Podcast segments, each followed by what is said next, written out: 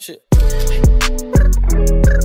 on the face. Your amnesiac child with two broken legs. Just be like, take her to the vet. Welcome to It'll Past Your fine. Bedtime. Uh, we were going to have Welcome. one last week, but then for whatever reason, it only recorded uh, my half of the audio. So you could hear me talk, but you couldn't hear anything that Melanie said, which kind of defeats the purpose of doing anything. um, so we'll we'll maybe do a quick a, a recap of the book that we listened to or that we talked about last time, just so that you guys know where we're at.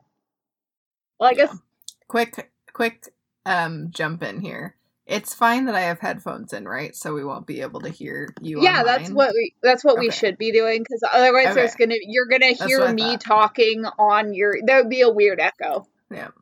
I just had like a weird moment of is this? Yes, yes. Okay. Okay. anyway, back to business. So maybe maybe Um, for once Melody will actually uh know what happened in the in the book because Oh, we already talked about it. I know, but it was a week ago. So the book six, uh, Secrets of the Scepter, and book seven, uh, Night of the Shifter's Moon Oh. is what we're talking about today. I remember. Now that you said the title of book six, I remember. I remember it. Also, quick, just other thing. My um I had physical therapy today and I had told my physical therapist that at- in one of the episodes, I think it was episode four, um, I mentioned that she listens to Uh-huh. it. And so she had like just gotten to the part where I mentioned her and she felt it made her feel Oh, good. that's so cute. Um, and she left a comment on it. I just remembered that. what she did she me. say? She left a comment on it. She said, "She said, Melanie, there's several e's. This is your PT Carly. Thanks for the shout out. It makes me feel better that you also think we are friends. Now I know it's not just me. My heart." I rate this 10 out of 10 ponies for physical therapy references. oh my god. that just uh, warmed my She's heart. like, we are friends, thank you. Yes. Yes. That's that, uh, that that made me feel really good. Thanks, Carly. Whenever you get to this, she's like, "Guess what? I finally finished that episode." I finally heard you saying something about me. Oh, she's the best. Well, that just made me feel really good. So that's adorable. Uh, We're friends. also, right now, um, I can see Melanie and Melanie can't see me, so it's Yeah, just it's I just gonna be this this awkward like one way voyeurism situation. Yeah, which is I don't know what the issue is. Um. Like I've been video chatting all week, but today for whatever reason my computer's like I don't know her. So I don't know her. I've never met her. It's that kind of thing. uh like I just I just was video chatting with my D&D group on Saturday, uh which we we need to talk about at some point because I I did choose to play as Lori. Which is amazing. Uh uh who who is a warlock who's made a celestial pack with a unicorn. That's the that's that's correct. I mean, that's what it should be. um yes I, I i made some decisions actually for her character that are mirrored in um in this this episode which is kind of funny Really? yeah or, or this um this book had like some stuff that would have made sense for her backstory we'll talk about it well, we'll talk about it. We'll get there. Yeah. so what uh melanie what do you remember about book book six Okay. Since it just happened, I had forgotten. You were like, maybe Melanie will remember. And I was like, no. And then you said the title, and I was like, there it is. um, so they are on. Oh, like, it, I'm pretty sure. Okay. Let me start over. um, so whatever had happened previously, um, in the episode episode before, in the episode before, in the book before, Yeah. so the fifth book, um, they had like upset the balance of magic, um, and they were on the other side of the gap. Wait, right? Yeah, they were briefly. No. Okay. They were okay. And so then um Lady Kylie, like half snake, half lady, Lady Mhm. Kylie pops into the gap and is like, You've upset the balance of magic, blah blah blah blah blah. I can't remember exactly what she said. She looked they described her as looking like whatever oily or greasy. Her her hair was and- oily. Yeah, because you if you're evil, you also are unattractive. That's part of it. Yeah. For for her. bad hygiene. Yeah. Um, so that happened, and then Ari finds out she has to like go on this journey to collect um three gold rings that go around the scepter. Um, which I there was a lot of me complaining about how I didn't understand.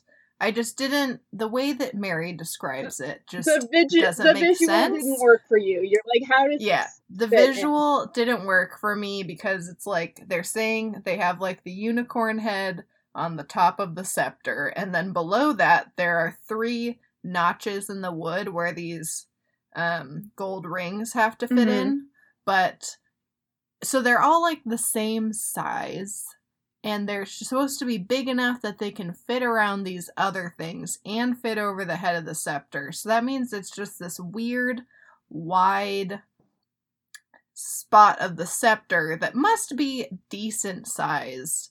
And anyway, it just doesn't make any sense. That's I have a gripe with it. I had a gripe at the time. I spent a lot of time when I first was reading it being like, what does this mean? Why would they ever build a scepter to look like this? This is ridiculous. It's stupid. It's illogical. And anyway, so that's just how I feel about that. Um it's I don't like it.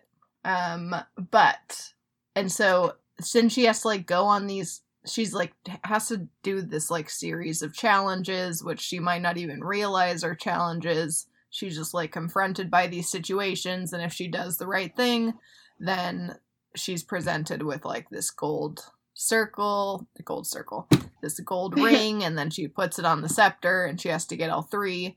I can't remember what uh is this the one where there are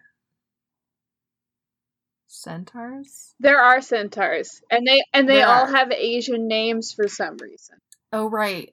Did they give one of the They rings did. to Ari? Okay, they did. I don't remember what she did. Uh, oh, she settled something with like the stars. Didn't they keep saying just no no, I'm thinking Harry Potter.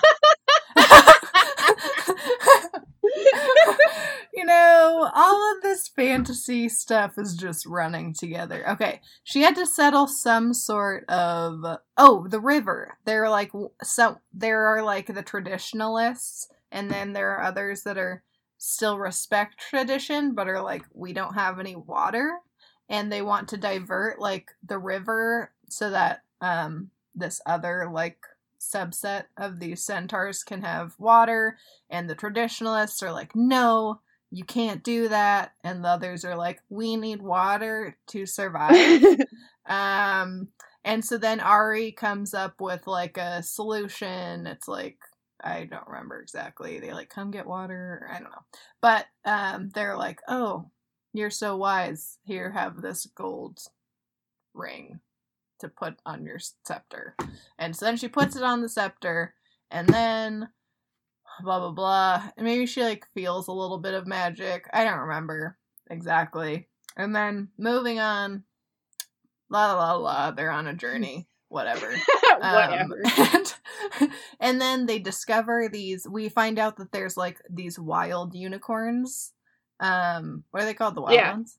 Something like that? Yeah. So there's like wild ones and they find these two um infant wild ones that are like sad and like crying and they're all alone and they're like what the fuck they're just someone just abandoned these baby wild unicorns and then Lori gets like super maternal and um, Chase is like, we can't take them along with us. They're gonna slow us down. And Lori's like, you want to just abandon babies here? And Toby's like, she's right. And um, So, then they bring um, these I, al- I will say Toby is not there, and Toby does not agree with okay, me. Toby's not there No. yet. Uh, Wait, Toby comes in. Oh no, Stalwart. Stal- St- Stalwart? Stalwart's like this is bullshit. He doesn't agree. Okay, with that's it. what yeah. I'm thinking of. Um, I'm thinking it's of it's Stalwart. Aryan, Chase, and Lincoln who are like, it's it's fine Yeah. you abandon these babies, and Laurie and Stalwart are like, this seems high key evil. Stalwart. Yeah. Yeah. Okay. We like Stalwart is the the working class that they yeah he that they ju- they just hired him. Lori, Yeah. and he doesn't like Lori necessarily because she bounces a lot. She's not a good rider, Yeah. and so his back is sore. Um. But so then Lori basically starts mothering these baby unicorns, and then um, they finally they like hear did they like hear the mom crying at some point and then the unicorn babies like take off and then they like chase after them and then they find out that there's this like queen of the wild ones and she um was crying because she was sad because she abandoned her babies because um her wild herd um it was basically like a well so her the king of the wild ones um turned evil and joined uh entia. And so everyone was like his babies are evil too. Maybe they're evil too. And so she basically had to well she didn't have to but she chose to abandon her children. And if they were strong enough then they would survive even without her. Um, because technically they were old enough that they could survive without her milk. Um, either way, it seems fucked up to me. Yeah, the the but- details that like I thought were interesting in that thing is that they had her um they had Lori do kind of like an old Yeller moment where she had to like tell the babies to go so that they could like actually re- reunite with their mom. again. Yeah, yeah, Yeah. and she like she did that without like being selfish about it. She was like, "No, they should be with their mom." It was like mommy issues the book where you're like, "There's like there's something else going Yeah. on here for sure." Lots of mom stuff happening. Um, Um, and so then the queen gave Ari the what? Which what? It just the it just doesn't make Mhm. sense, but that's fine. But at the base of her horn was her basically like the symbol of her royalty, which is this kind of like dented uh gold ring. And so then uh, like Ari removes it from the base of this her horn, which even that I'm like was it like just loose on there? Did she have how I feel like I- it just should have been more difficult to get off than it seemed like it was and the fact that you know it's just and then it just doesn't make any sense but that's okay i mean it's not okay but we'll get over it and so then she has the second ring and does she get like she has like a little bit more power with each um, I ring I think or- like the the last one is like where things really get crazy. I don't remember Yeah. like there being a super distinct like change between them, but okay. um okay so she gets the second one and then and then the third one is uh Dr. Dr. remember that. Bonnie has. Yeah. yeah. yeah dr bonnie um is sick and she tells ari that she cannot ari cannot help her and that this is like her final test is that she has to accept that she can't help that she can't save dr bonnie that she's gonna die and um that she can't like try to use her magic to to save dr bonnie and she has to promise that and so she like finally does and then dr bonnie gives her the final ring hmm and was that it was that then Yeah, essentially like Dr. Bonnie is dying and they're like, You have to accept that. Um Oddly, coming to terms with death. oddly enough, though, like the babies, the wild one babies were colored though, and we've previously Wasn't one yeah, red? Yeah, one was red and the other one was kind of more of like a like a gold like fall leaf colors. Right. But maybe that's just celestial unicorns that don't have their color initially because they have to be part of the rainbow. Yeah, and Like, they um they have we see some baby unicorns in this and they say that they're gray. Hmm. So Well, are they? Oh, in this yeah, one, in, in the are coming up like, one. working class uniforms. No, they're celestial, so they- they're all gray. They don't have any colors yet. interesting. Um, oh yeah, yeah. Well, we knew that. but okay, so so Um, that's like essentially that was what you what you guys missed for book six that we talked about Yeah. was mommy issues. I told the story about my dad lighting himself on fire. Oh Basically, yeah. God just Yeah. didn't want me to make jokes about my dad being dead on the internet. I think Yeah. that's what happened. there was there was a whole section about dad stuff. Um, yeah. the internet gods have spoken. Um, yeah, so there was a lot of that. Um, so now we're on to book seven Yes. which is which I looked up. I did do my research literally right before we started um talking to each other. um so Night of the Shifter's Moon. Yes. The cover of this one again. I mean, I'm a fan because it's like Chase looking very majestic and like rearing. Yeah, there's like a there's like, a, a big old his- castle behind him with some Yeah. turrets and some kind of fluffy looking flowers. and his like mane and tail are clearly blowing in some sort of breeze and he's like being very uh you know masculine if you will um as they like to make chase be Mm.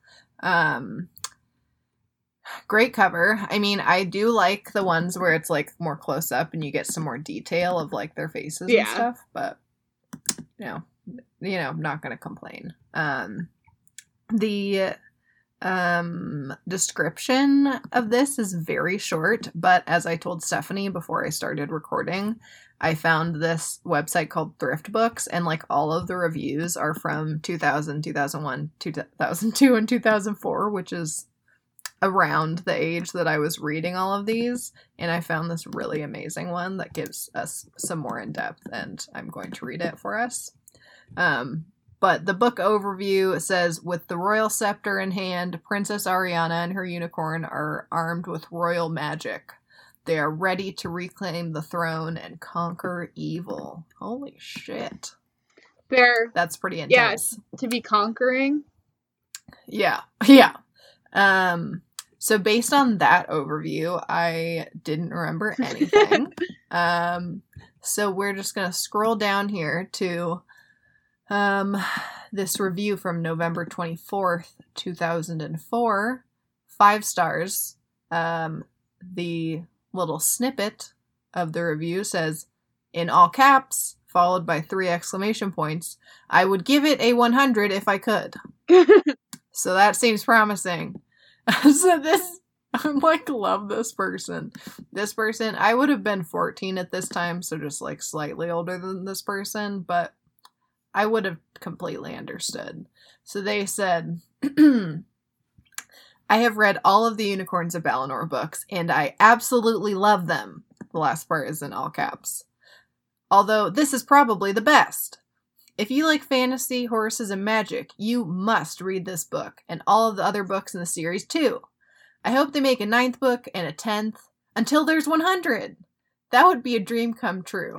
I'm now 12, which kind of stinks that I'm starting to get a bit old for them, but they they also use lots of commas. They're they're trying to up their age a little bit by adding in They're like, look, they're, like, listen to my tone. I've got a lot of tone going Yeah. on here. yeah. so I'm now 12, which kind of stinks that I'm starting to get a bit old for them, but I still read them over and over again. The series can be a little bit confusing, and so you might have to read things more than once, but it's great once you once you know what's going on. The detail in this series is unbelievable. You feel like you're in the book. Now, back to the Night of Shifters of the Shifter's Moon. Let's see. What happens in this one? I'm sorry. I've read so many of them that I don't remember which is which. Dot dot dot dot dot. Oh yeah. Princess Ariana must fight the evil Shifter and reclaim her throne. Shifter can transform himself into anything he likes, which is very tricky. There's lots of exclamation points, which is I'm hoping that my tone is translating. um, she rides into battle with her majestic unicorn, Sun Chaser. I don't want to spoil the story for you, so I better stop here. If you haven't read any of these books, you should know that Princess Ariana can read her animal's thoughts. Yes, it's true. My second favorite book is Search for the Star. Is really, really, really good too. I'm sorry, really, really, really good too. Well, anyway, these books are fantastic. These are my favorite book series. I'm even writing a Balinor book on my own. Oh, jeez. Maybe someday it will be published and you could read it. My advice. And then the following is all capitals, just so you know. My advice get this book and the rest of the series. P.S. Get this book and the rest of the series. P.P.S. Get this book and the rest of the series. So, so there, if the age wasn't wrong, I would have guessed that I wrote that. um, but I mean, I feel like that person really captured my energy at the time, or like how I felt about the books when I was reading it. I would have definitely wanted 100 of these. And yet, we only got eight. yeah, and okay, Rita, I just like to say, um, in book seven, we still don't know her other brother's fucking name. like, there, there are no names mentioned in this book either. There's both names mentioned once, mentioned again, different, than one never mentioned No. again, just in case anyone wasn't up up to speed on that. Yeah, no, Bren she brings up more than once. Bren's the favorite brother, and then she Yeah. still has another brother. What is its name? We don't know. Was it there was like Taste, Taste and, and Stally? Stally. Yeah. And Are they two different brothers or are they one with different names that I she think they're one with different We names, but she hasn't like she's she's used each of those names once and then never never again. So it's just there's no way to know. it's you know it's a mystery um mary's got some stuff going on also just because i don't remember anything like that didn't like that review like i give that review 10 out of 10 I mean, she's very but- excited, but like, is she? But is, there was she no explaining detail. anything about what's happening? Nope, there was no detail. But in another review, the person says this is just um this just really drives home what I have been saying about how it's basically like uh, Ari and Chase have an arranged marriage because they have to go to the celestial. Cel- they're- I'm sorry, they are spelling it celestial. There's an R. So they have to go to the Celestial Valley, home of the Celestial Unicorns, and go through the Celestial bonding.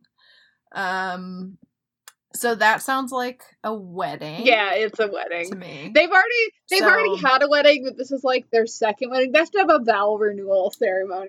this is their. This is like, well, it's like they had a wedding. It was like they had their engagement, and now they're having their their real wedding in front of God. Mm. in the Celest- Celestial Valley. I'm only gonna In call of- that from In front on. of literal God. yeah. The what do they call him? Someone Uh, the one who rules. Yeah, we hear the one we who- hear more about God and the afterlife in in this book. So there's there's Oh, there's, it's about there's time. something there's some things to unpack there. So what? yeah. Um, What, what else do you so- remember? What else do I remember, or what else? Yeah, I go ahead and read. You're like I remember nothing. because I don't remember. Um. So yeah, so they have. It's a once in a lifetime experience. I've been told by this review. Um. so they learn from Atlanta that the shifter is going to attack on the first night of the new moon, and they have to go find the royal unicorns, which apparently they're just royal unicorns that we didn't know about, and other than Rednall. Um, and they were lost on the day that the shifter took over, so they have to go try to find them to help them get ready for this battle. And I have like a very vague memory of some kind of battle. But again, it's like that thing where I'm like, what is this the right fantasy world that I'm thinking of or am I thinking of am I just combining like Harry Potter, Lord So what what things are you confused and- about? I don't know. It's like a a weird, very vague memory that isn't. It was more of a feeling. What's happening for you right I, I don't know. Um. Anyway, so that was really beautiful. Um. Yeah, that's. I don't really. I don't know why this one is like really not ringing any bells for me. Like even like the ceremony thing, I You don't remember. Not really getting anything. Maybe it's just my brain. It's been a long day, and maybe it's just decided that we're not that we're just not We're just not. um or or those memories might just be gone they must be there though because like i said i had that feeling if you will like i knew something about the battle and then it was. Okay. Well, I mean the battle's kind of nothing. Like it's very it's over very quickly. So yeah okay, do you want do you want me to tell you about this book? yeah i did get i will say i did get um i forgot that it happened in this book but i did get a like the big spoiler but i won't say it right now i'll I mean you can for you can say, you our- can say the spoiler. We're about to spoil. I nobody nobody I who's listening to this is going to read these books. I feel like they're Okay, so spoiler, Entia dies. no, he doesn't. That's the spoiler. That's the spoiler that I read. Well, Did he I'm not? wrong. I don't think he does. Someone was like, "Well, this is the book. This is where Entia dies," and I was like, "Oh, that's literally the first thing. That was like the first the, thing that popped up." when tower, the like he up. has some problems and stuff. But I don't. Some problems. Well, because like like yeah, his like top, he has like a fight with another person. Um. Oh. what?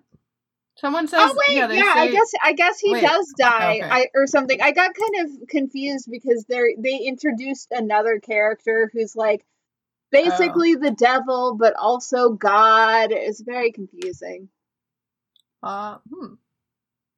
Interest. It was actually Wikipedia. If you just look up unicorns of Balinor Ah. book seven, it just the first thing that pops in is the Wikipedia page, and in like the description from the Wikipedia page, it just says eventually Entia was killed in book seven. I'm like, dude, you don't just have that information be the first thing that pops up when someone looks Google's this book. yeah. S- that's like a big spoiler if people care. Anyway, Okay. um so that was that was the one big thing. So yes, I will let you And you didn't do notes this no, time. did I. I because I figured we were gonna try to be a little bit shorter since we had to like roll that Yeah. other book into it. That's yeah. Okay, so Oh wait, this is sorry. This is the segment Penny for your trots Yes. where Stephanie tells us what her thoughts were. So, unusually, we do not begin this book with Atlanta in the Celestial Valley. We begin it with um, a couple of rabbits that are fangirling about possibly meeting Chase and Ari in like It's the in, appropriate response for Chase. in this rainy wooded area. You know, they're excited to meet him. Um, Huh. Lori and Finn and Ari are traveling. Um, Lori's riding on Toby because Stalwart is not there anymore. I guess maybe they decided it was like too much to have this other random new unicorn when we already know Toby. You know, like to Yeah. build. Mary has too much trouble keeping up with other characters as it is. Yeah. Might as well just minimize. Well, but meanwhile, she introduces a bunch of new unicorn characters in this book, so that's a little bit weird. That's probably why she's like, for every new character that I introduce, I must eliminate. I must remove other characters. Yeah. Um, so they're traveling um, to the Lake of the Moon. Ari has to go there Mm. for magic purposes to do to do with Atlanta, and Mhm. Lori's being kind of a butt, and they're kind of introducing and like a little bit of a conflict with Laurie and Finn. Where like up to now, Finn has been really patient with like her nonsense, and then Mhm. he's starting to seem like annoyed by her in this one a bit.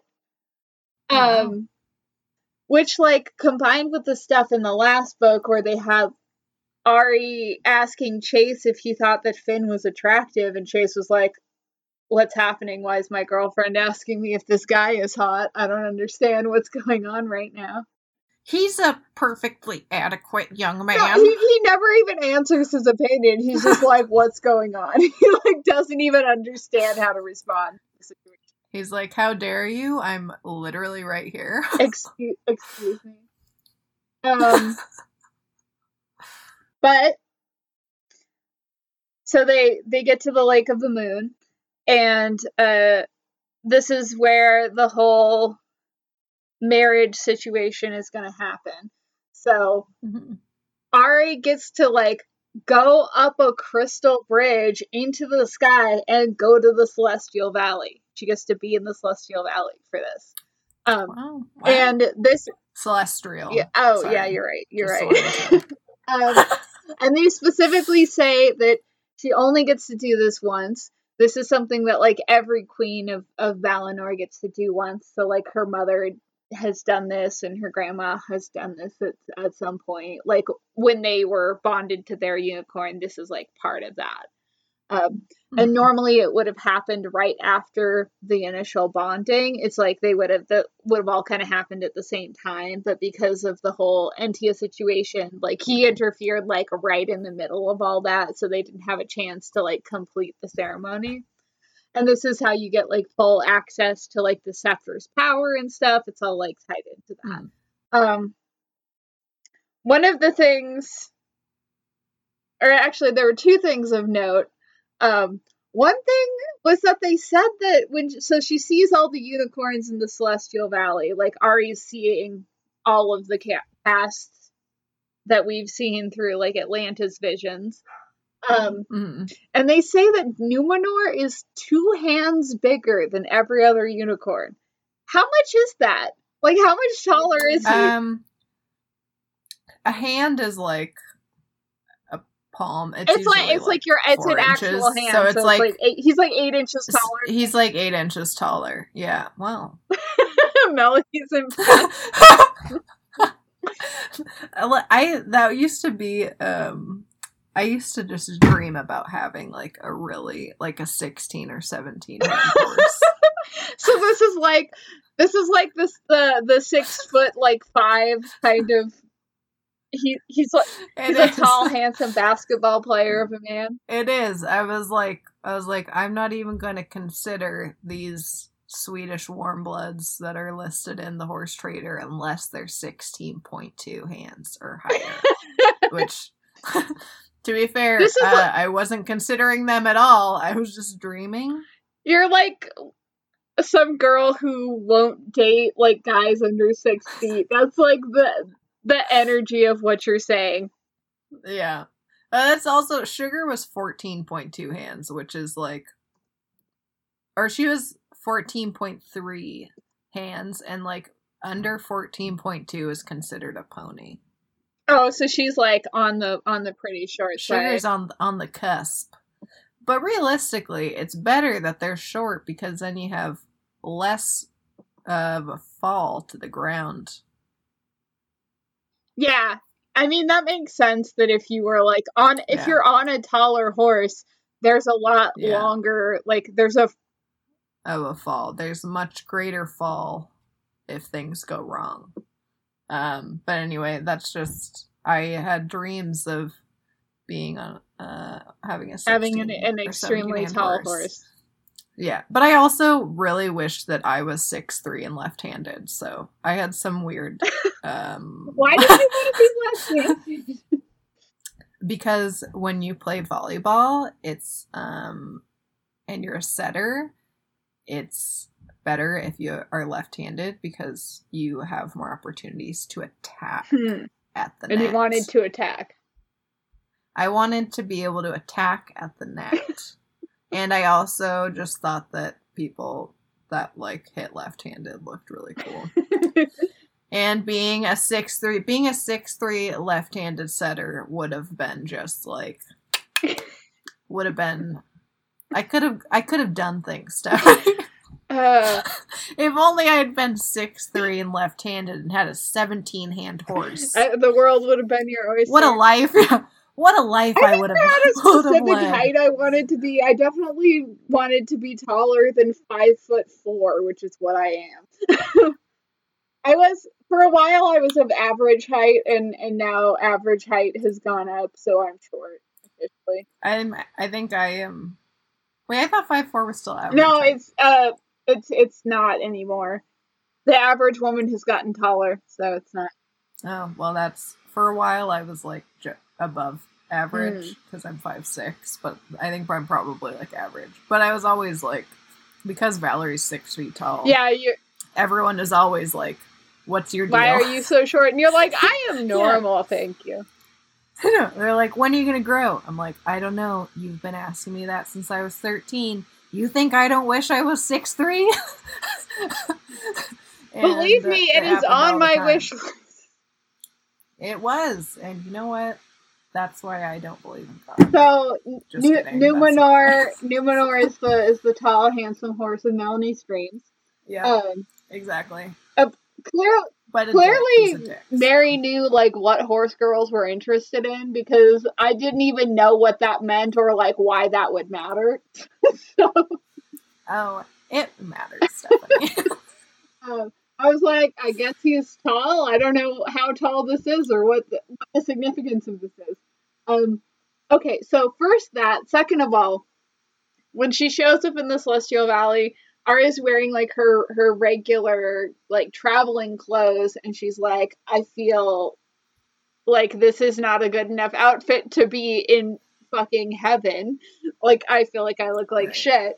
And Atlanta's like, don't worry, I have this like dramatic red veil thing for you to wear. So she's wearing like this full body veil while she meets everyone that's like crimson.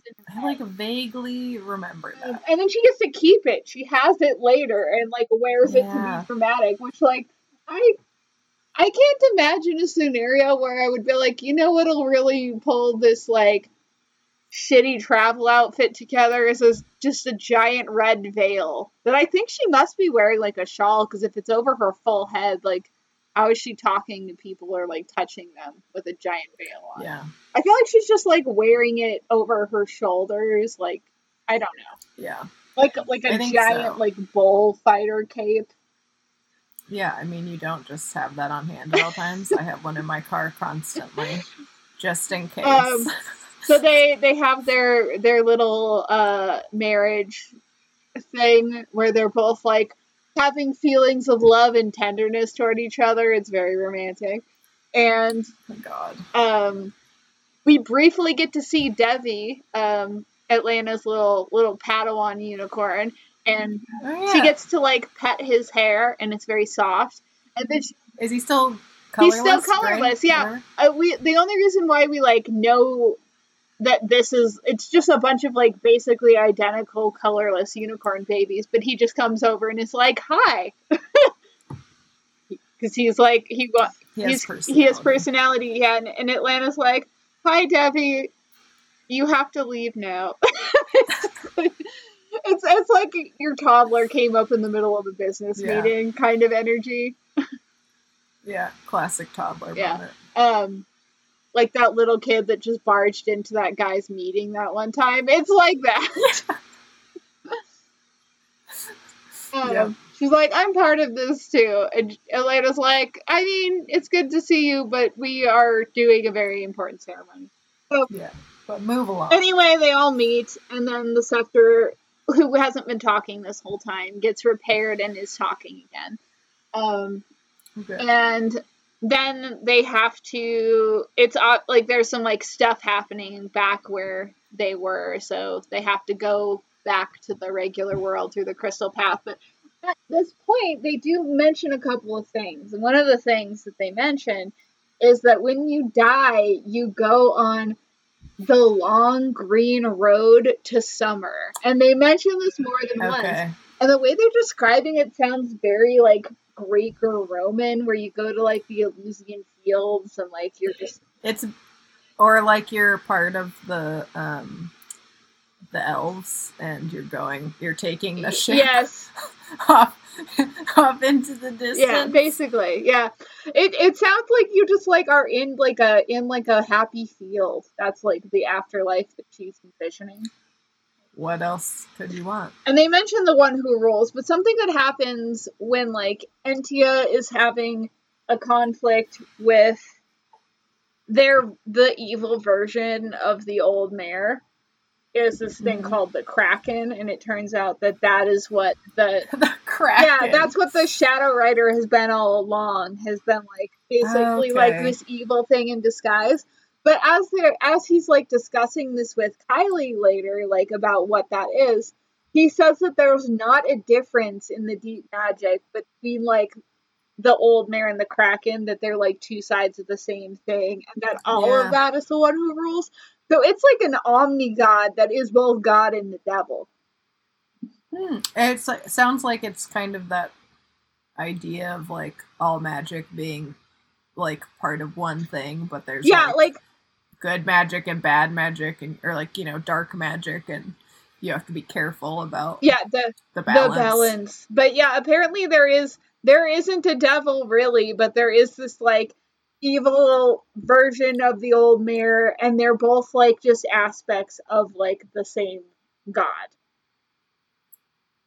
Okay. Huh. It's like a more nuanced uh, view than I would have thought Mary would have. Yeah, this is I was ex- Yeah, knowing Mary, this is uh, surprised, she's surprisingly yeah, you know, varied. she's improving. And what more could we ask for through it? I mean, I don't know if she's improving. There is one thing that like she does in this book that like I don't know where to include it, but they so in the previous book, right, they explained again different types of unicorns. They do it three times in this book. And it's like a 110 page book. and they more than once have to explain the different types of unicorns. Like they explained it in the narrative that there's wild ones, warriors, workers, and celestial and royal unicorns. And then they also mm-hmm. have Finn mansplain it to Lori. But it, was- it was only like 30 pages since they had already explained it again. Like, did they think that I forgot in this amount of time? I understand Lori doesn't know, but then just don't include it in the writing. Like, include it just him telling her if you feel like we need to hear it again.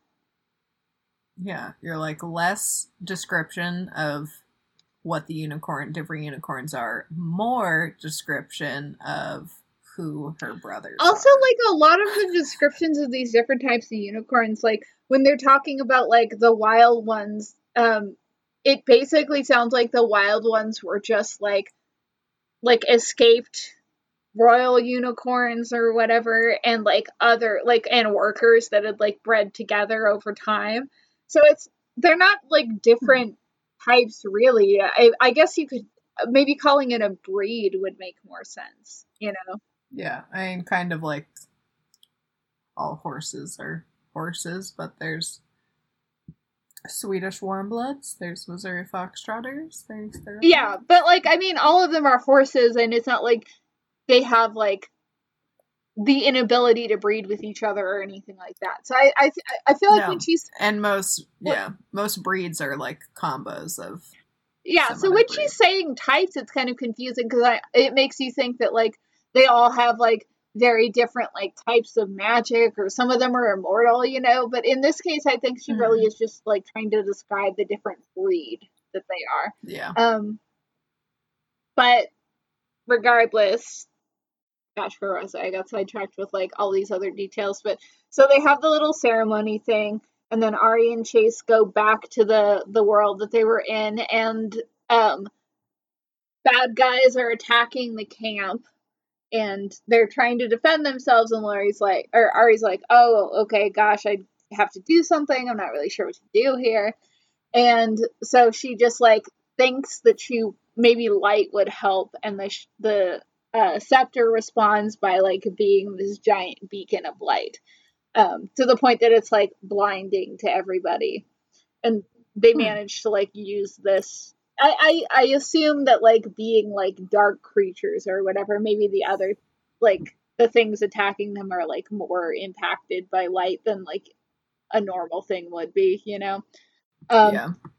so this works for a little bit, and then it's just like she, she isn't able to tur make the light stop, and ends up Mhm. having to like douse it in like the lake, and then the shifter's annoyed, or the scepter's annoyed that she almost drowned it, and Lori's annoyed. She's like, I can't fucking see because you suddenly there was like a bright light that you wouldn't turn off, like everyone's blind right now.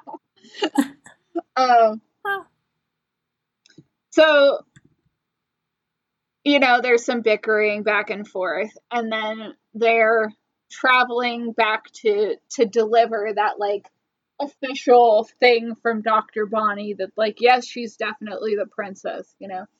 Um hmm so she shows back up, they get that underway. The one dude is like still being a pain in the ass. He's still gaunt, so we know there's something wrong with him. Um and they're also like kind of annoyed that Lori's not being a traditional um princess at the moment. They're like, yeah, everyone needs to like start getting their gowns in order and like curtsying and shit. And she's like, we're still in the middle of like a war. I don't really think I have time to like appoint 15 ladies in waiting and stuff. Yeah. we have other priorities. Um, so just to like kind of give Lori something to do and also to like get these people off of her back, she tells Lori that she's a lady in waiting and that she'll have another Yeah, lady in waiting to be determined later. Um, and like she can I buy dresses and that. stuff. Vaguely remember that. She also like when they're bringing up like outfits and things that like are fancy. Mary keeps saying velvet. I feel like she thinks velvet is like the height of fanciness because there was velvet in the previous dress. The other dress that like Lori like kind of sold out to get the was brown was velvet. a brown velvet. Yeah, no, she likes brown velvet because Lori, or not Lori, Ari is putting on kind of more a low key of a princess outfit, and she puts Yeah. on a velvet skirt. That was like a why I was vest. obsessed with brown velvet. Yeah. like that was my dream It outfit. was brown velvet. Ari's- it's Mary's was fault. like a, was like her leather vest with her like brown velvet skirt. I was like, fire. That's why you that's the perfect outfit. So she's wearing that now. She's wearing that iconic outfit. So they're they're like she's finally accepted by all three of these lords, and then they're talking about how they're gonna have to like deal with the shifters army now and like are they prepared? Um, and one of the things that, that is revealed is that while they have soldiers, they don't have royal unicorns at the moment. Like the royal Hmm. unicorns aren't there; they fled at some point. So Lori and Chase are planning to go get them back. Um, Wait, Lori and Chase or Ari and Chase? uh, Ari and Chase, yeah, sorry. okay, there you go. Lori's gonna be hanging out, you know, buying buying Getting- dresses and shit. Right. Um, and Finn is supposed to be there, like doing his whole All right, he's like the captain yeah, of which is so dumb because he's like a child, but he does actually seem to be trying. Where they like they Yeah. say that like he and like Toby and um, Rednall are like doing all that stuff together. So I assume that the other two being like celestial and like also Yeah. um experienced with some kind of battle or like maybe more helpful. they can help. Yeah, and and Yeah. also something that Atlanta told Ari earlier on in this book is that pretty soon, if Toby and Rednall don't come back to the Celestial Valley, they're gonna lose their immortality. Like they've been um, in Right. Celestial Valley for quite a long time. But Yeah. apparently, they also talked about this um, during the ceremony thing when she was talking to Atlanta. They, um, if you become like a mortal unicorn, which I assume Chase is because he's been like there for a long time. When he made the Mhm. decision to bond with her, he also was choosing to be a mortal. Um, Yeah.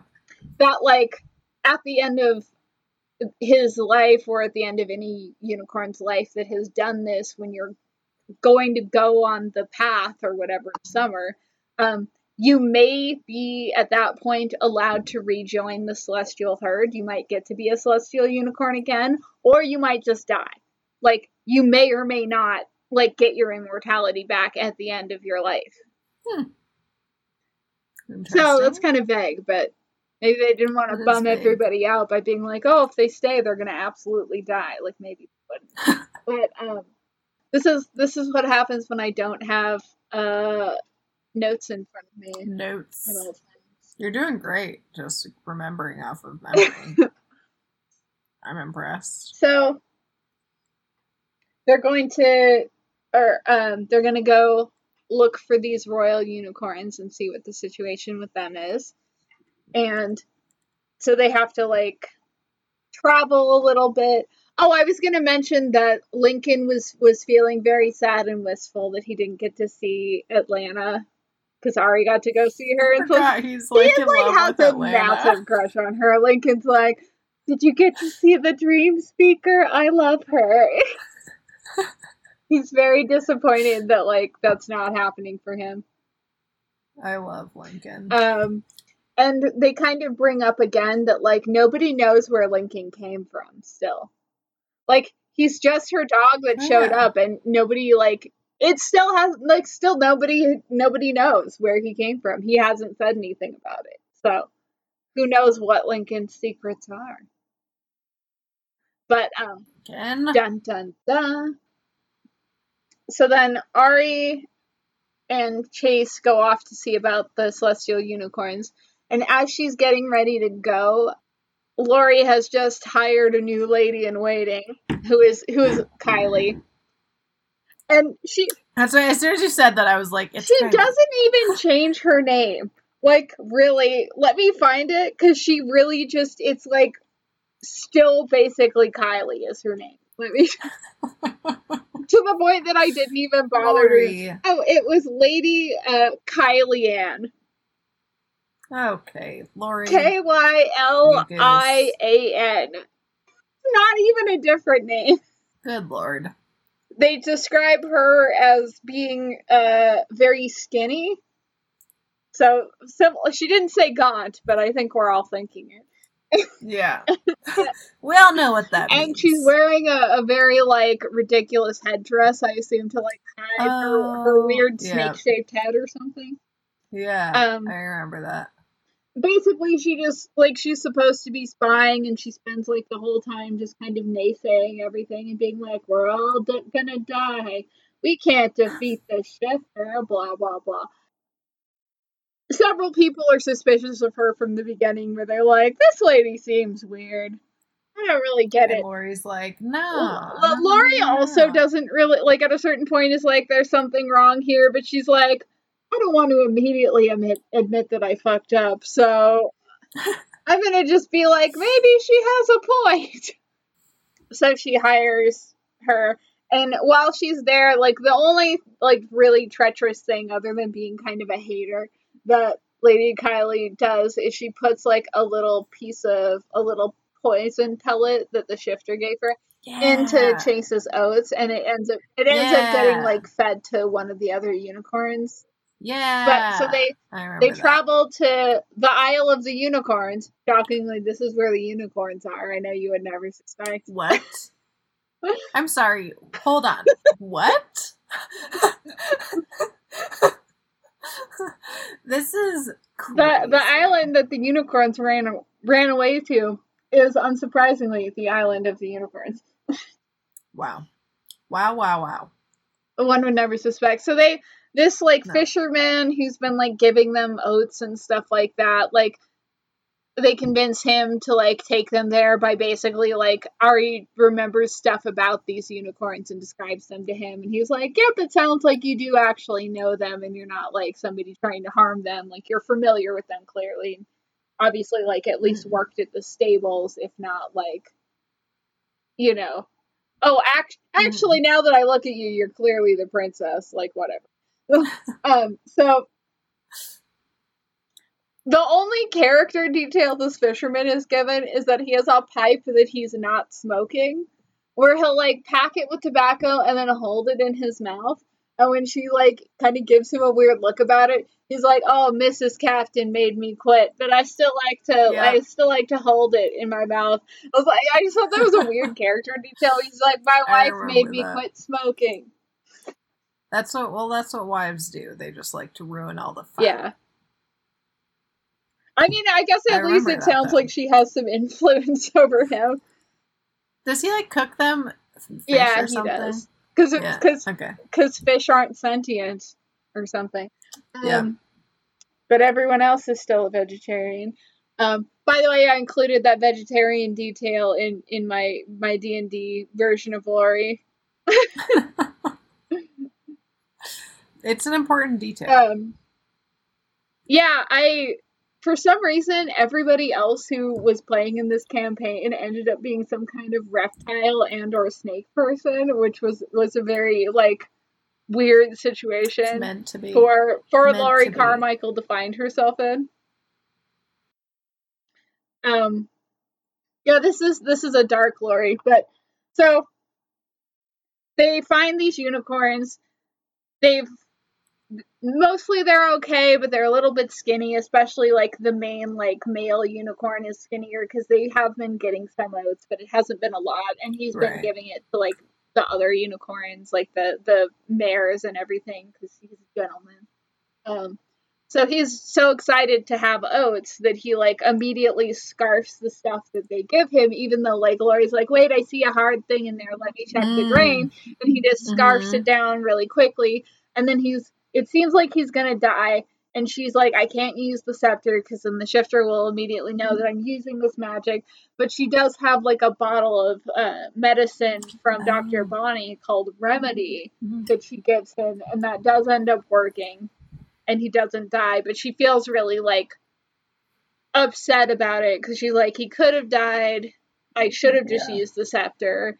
You know, she feels really, but she like doesn't really like have that good of control over like the scepter's version of magic because she's like only started Right. using it, so she like also wasn't super confident either. But regardless, Mhm. Dr. Bonnie's potion works and the unicorn does not die. Um, so then they're able to bring these royal unicorns back with them. When they come back, um, the shifters' forces are like attacking the castle, and they're like in between them and the castle, right? Um, Mhm. every there's several instances in this book where like male characters are trying to be violent and I've never seen them have a male character not try to use violence as a solution.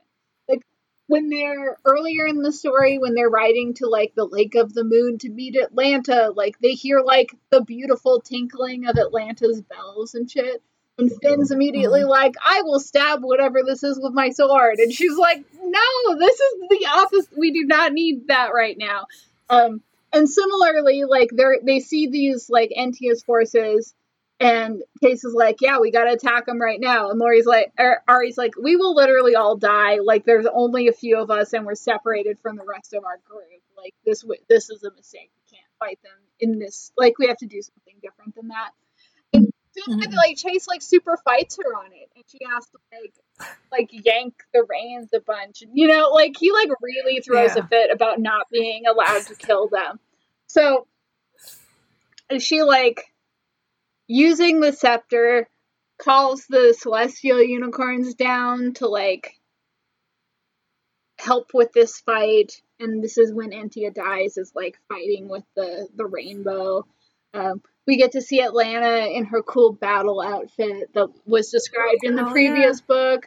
Numenor's there, happy to get to be violent, but like Stabby stabby. otherwise, like doesn't really do anything. He just exists. he's just her Mhm. like her like Standard. he's just her buff boyfriend. He's you know he, Yeah, her, her hot piece. he's there he's there to look hot, and that's pretty much all he does. Um, we've already talked about this, Yeah. but so all that happens, and then after this defeat happens, the like the castle back at you know Entia's castle like just sort of crumbles into nothing. Suddenly the slaves are free. It's very easy.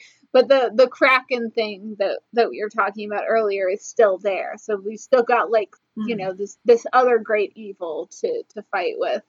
Um there was one like really quick battle towards the beginning of this where they like took the castle back, but like it literally lasts one paragraph. Like nothing happens Mhm. where essentially like they don't have any warriors to take the castle back and Ari's like I have this ri- I have this veil and I can light my scepter up and then the people will respond and we'll just have them take back the take back the castle and that's it just happens immediately without any. Um but Boom. in in D&D style there's actually a feature or like a background that you can take that basically is that there's this thing called the haunted one where like common people will help you unless you're being actively hostile like they immediately would like to help you with things and will even uh, take up arms to assist you hmm and without having read this book yet, I gave Lori that feature. I was like, "This is this is weird. This is weird. How how is my game? This It's it's, lining. lining up. Yeah, I'll keep you guys posted on on how Lori Carmichael does as a warlock. An interesting. If I wanted to make say her more least. true to the to the actual books, I would have made her dumber. I think, but mostly I just Yeah. Mostly, I just made her really hot. Her her, her highest stat was charisma. Hell yeah. Um, you have a few other little conflicts with her and Finn. There's some of her usual complaining throughout this book.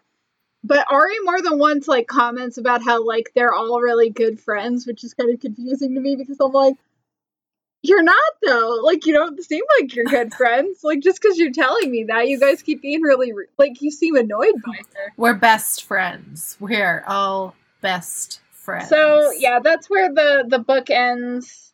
Um, Kylie like is revealed, and Lori's like, "It's that snake lady," you know. And that's yeah, that's pretty much it. That's it. That's okay. So, um, scale of one to ten ponies, horse content. Um, I mean, the whole marriage situation seems, and and telling me about like how tall Numenor was, these all Mhm. seemed very horsey because I was like, I don't know what this means. So I'd say like a bit higher on the horse content. Like they do describe Chase as being very hot several times too. They're like talking about how As they majestic should. he looks and stuff. So I would say like a like a Hell yeah. seven this time. Okay, beautiful, beautiful. Um, scale one to ten ponies, literary worth. I mean, it's still not that good. um, like a like a four, three or four. Fair, fair enough, fair enough. Mary hasn't improved that much. um, scale one to ten ponies, overall enjoyment. Um, I don't know. I guess like a six. Like I was entertained, but I wasn't like. It wasn't as interesting as like the Hot Mermaid one or anything. Right. Yeah, that was that one was. There wasn't like as much weird subtext where I'm like, Mary, what's going on with you here? Like, I just want to know what her fucking brother's name actually is. That's like the one thing I'm hoping. That's the ultimate mystery of this entire series. She has a second Okay, brother. well- what about him? No. Well, maybe we'll find out in the next. yeah, book. well, this is the last book, uh, the last Unicorns of Yeah. Balinor. Uh, Unicorns of Balinor 8, Shadows over Balinor. Um, and this one does come with a bookmark from Tiny Melanie still in it. she stopped reading at page 64, so she got about halfway through before she. Which is it? My unicorn bookmark. Yes. Okay. Uh, it's it's a white unicorn. It says, "Now I will believe that there are unicorns." The Tempest. Uh, it's a it's a 1979 copyright on this bookmark. I fucking love that bookmark. Obviously, that's why I kept it in my favorite book series. Uh, so after this, we're gonna have to find a new horse series. Uh, I know. I'm like, do I have any else? I don't think I really have any other ones here. I'll have to see if there. My I have a so many books in my parents' house. I'll have to see if uh, my mom can find some for me. Diana, Diana, are you listening? Diana, we need horse books. Diana, we're we're dangerously low on horse books. I've got, I, I've got one left. And then what? I, I did know. lend Melanie Well- some of some of my horse books. I I was Yeah. never a particular horse book person, but I am a fantasy novel book person. she is. And some of them have like you know any book that has knights in it is definitely going to have horses. yeah. Um, Oh yeah, you gave me that um. um, um, um, um, um, um, um, um. I gave you uh, that Tamora Pierce book, Wild Magic. Yeah. Tamora Pierce is like um, my big like stand thing from when I was a kid. I like Oh yeah. I have read and reread every single one of her books. I forgot you gave me an actual physical. Yeah, I gave you the Scorpio races. Yep, yep, yep. Yes, you did. I just there's a stack of books next to me. Are these? Is this a a one a Yeah. one off? Oh, okay. All right, so I do have that. If we Yeah, it's it's Um, uh her her other books tend to be um she had a series about like werewolves that was very YA and dramatic called Shiver. Um, sounds like something I where the enjoy. premise is that instead of the the full moon transforming you, it's it's the cold. So it's like a seasonal thing, or like when you get like when they get super cold, they become wolves, and then over time, it takes less and less cold to make them transform until eventually they like don't turn back. Hmm. Um, that's like the setup of those. Um, she also has done some like you know vampire ones, but that's the only one I think with those Kappa horses. But essentially, Okay. the the conceit in that is that there are these dangerous horses that come up only on this one island. Like this is where they'll they will be on land. And there are these like horse races that happen with them every year that are really dangerous the Scorpio. yeah and only certain people are able to like get the these like horses to not drown them you know you have to be like a Mhm. certain type of person to like be able to ride one of these horses but you can if you win the races you could potentially get a lot of money and so it's about this girl who is like usually it's only men who ride in these races she wants to ride in the in the race and because her family's Mhm. really poor and they need money so she's trying to win this dangerous race. Um, and one of the other characters is this uh, kid who, or guy her age, who has Sean. yes, who has his own. It's all very like Irishy, but he has um his own horse that he rides, and it's like a whole thing about him and his relationship with this like dangerous horse. Oh my god, the um dedication is says to Marianne, who sees horses in her dreams. That's beautiful. Yeah, I so that one has a lot of horse things, but the and the the guy's horse is way more of a character than her horses, as I recall. Um, Hmm. she has like a, a regular horse, I think, um, and they're poor. Um, Wild Magic is about this girl who can communicate with animals, so there's a lot of other animals in it, but um, the main horse in that is her horse Cloud, who is like this grumpy pony that she's had her whole life, who like is kind of like her mom and takes care of her.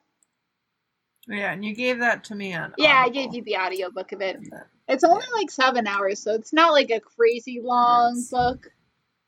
Um, but that that one's got high horse content for sure.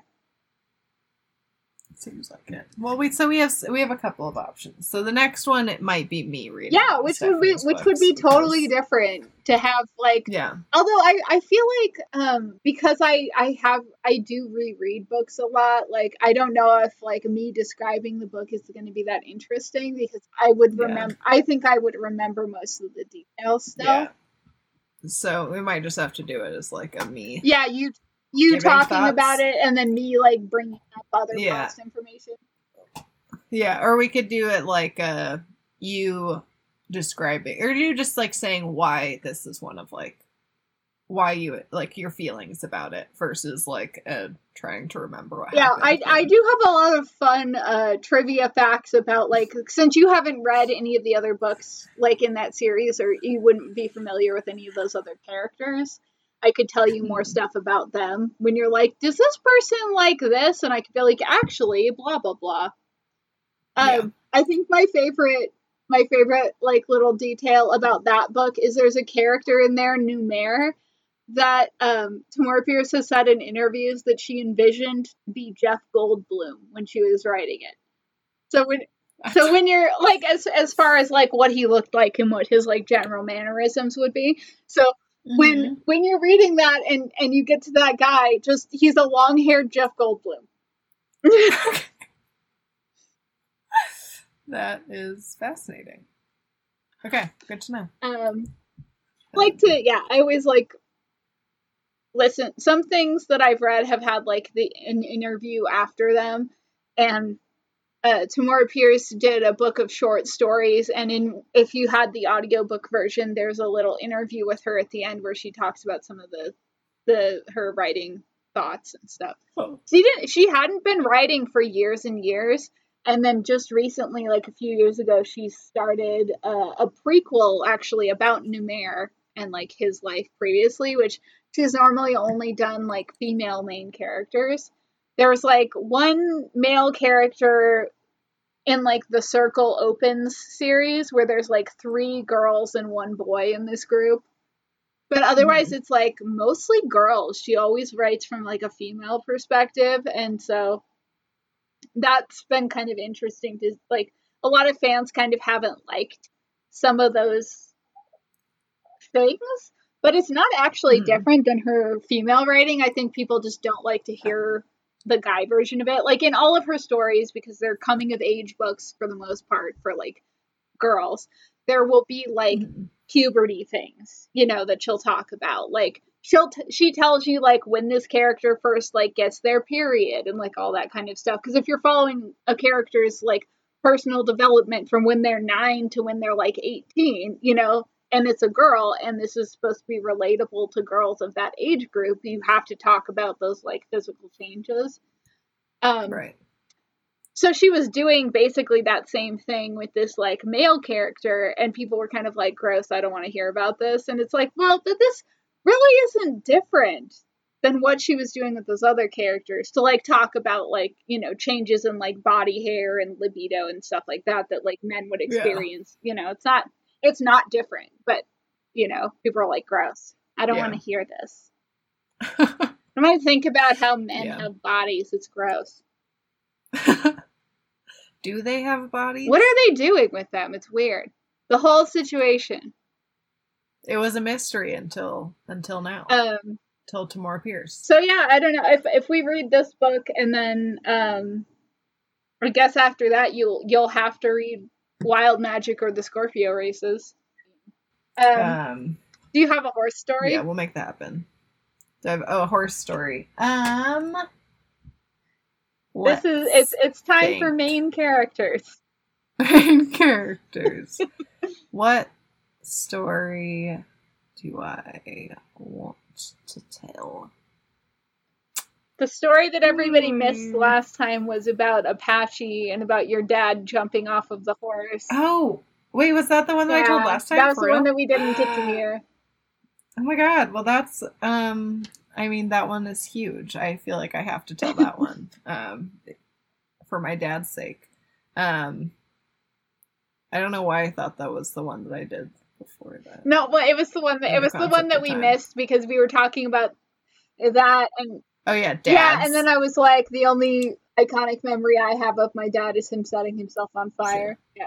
yeah right okay right um okay so this story so apache was um this pinto that we had when uh i was really little um you were just like old and pretty chill for the most part like we have a, a picture Ah, i wonder if this is anywhere because we have this picture of me and like yeah, it'd be great to have um, a picture if you could find one.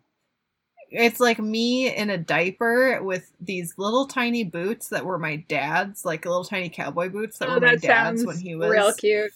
little, and I'm just like have my little helmet, and I'm just on this saddle riding Apache. I was I was like two years old. I was I was really little, um, but that was Apache being super chill. But um, one time he was not super chill, and I- don't. I must. I I was there, um, but it was, or was I? No, I was totally there because that's I remember very distinctly seeing my dad. I just had one of those moments of I'm like, did I just hear this, or did I? Was I existing with it? Yeah, Anyway, like like but- you've heard the story so many times that you're envisioning it, but that doesn't mean that like you actually were there for it. Yeah, I'm pretty sure I was there for it. Um, but I was really little. I was probably I was maybe 4. Anyway, but um they were at our like neighbor's house. They just had this like this kind of flat dirt area Mhm. and my dad was riding um his horse Blackie who was black. Groundbreaking. We had very original, yeah, we have very original names. Blackie, uh, who was black. Now we have Red, who is red. um, um, Blackie was the one that I wanted to name peas and carrots, and my dad. See, I actually feel like that's like a great name though. right? Thank you. I was like five, and I was obsessed with peas and carrots being a name, and they were like, I feel like every little kid goes through a phase where they're obsessed with particular foods. I remember having like a period of time where I w- wanted to make omelets so often that we had to buy another spatula because I kept making the spatulas dirty all the time because I just wanted to make omelets constantly. Or like I loved muffins for like two years. I like only wanted That's- muffins. muffins are amazing. So Oh, I wanted to mention That's that they brought up muffins again in this book. They're having a fancy state dinner and they're still eating fucking muffins at it. I don't know why. muffins are a great food. So I it just it like stood out to me because I was like, I you're just having a muffin at like you're having a fancy dinner but with muffins. You're just having a muffin? I don't know what's going on. Um, muffins are amazing. Um, but anyway, so anyway, yeah, okay. So my dad was on Blackie, Valerie was on Apache, and they were just like at our neighbor's place, which is just like, um, just like right outside of our gate, but like a little ways from our house. Like our house was kind of set back on our property. But Apache, for whatever reason, was like feeling himself that day and like threw Valerie off. And my dad was cantering Blackie, and he just like he saw Valerie go down and just like jumped off of Blackie mid canter, hmm. which I I don't. I feel like most people know what a canter is, but it's basically just shy of a gallop, which is like running. It's just like a slower run in a horse form.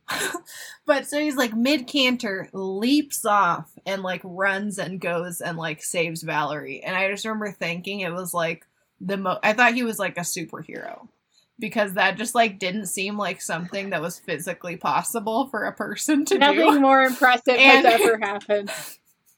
And st- yeah, to this day, I have never heard or seen anything as impressive as that. It was like I was like, he's a superhero. He just straight up leapt off of this running horse to go save Valerie. She had like scraped her like arm or something, you know, and so she was crying, but she was fine. Um, but I was like, he's a superhero. Boom, that's it. I have found evidence proof that superheroes exist. And one of them is my dad. and I just thought it was like the coolest moment that had ever happened. And I mean, I already thought that like my dad was, you know, like one of the coolest people uh, ever. But then from like after that, I was like, you can trust he can do literally anything. you can trust him with your life. Like he he cannot be harmed. he knows the answer to everything. He'll save your life. and it was just like that's it. These are just the facts. My dad's a superhero. Um, but I still I couldn't just jump off of a, a moving horse, a cantering Yeah. horse and just like that's I mean it's amazing. That's my horse story. Thanks for listening. Okay, bye. As always. Yeah, hope. Tu- tune in next time for the final Unicorns of Balinor book, and then after that, I don't know. It's we're almost to the end of this riveting series. So Uh, anyway, yep. will Thank will we will we ever find out what has happened? who happened? the second What has happened is. to Ari's parents? We still don't know anything about that. What are her brothers' names? It's mysterious. It is. Uh, okay, bye. Bye.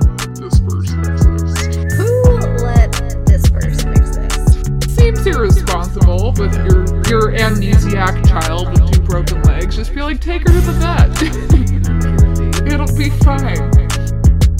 She was a happy, happiest child. I mean, she was homeschooled because of anxiety. Because of anxiety. Because of anxiety. Because of anxiety.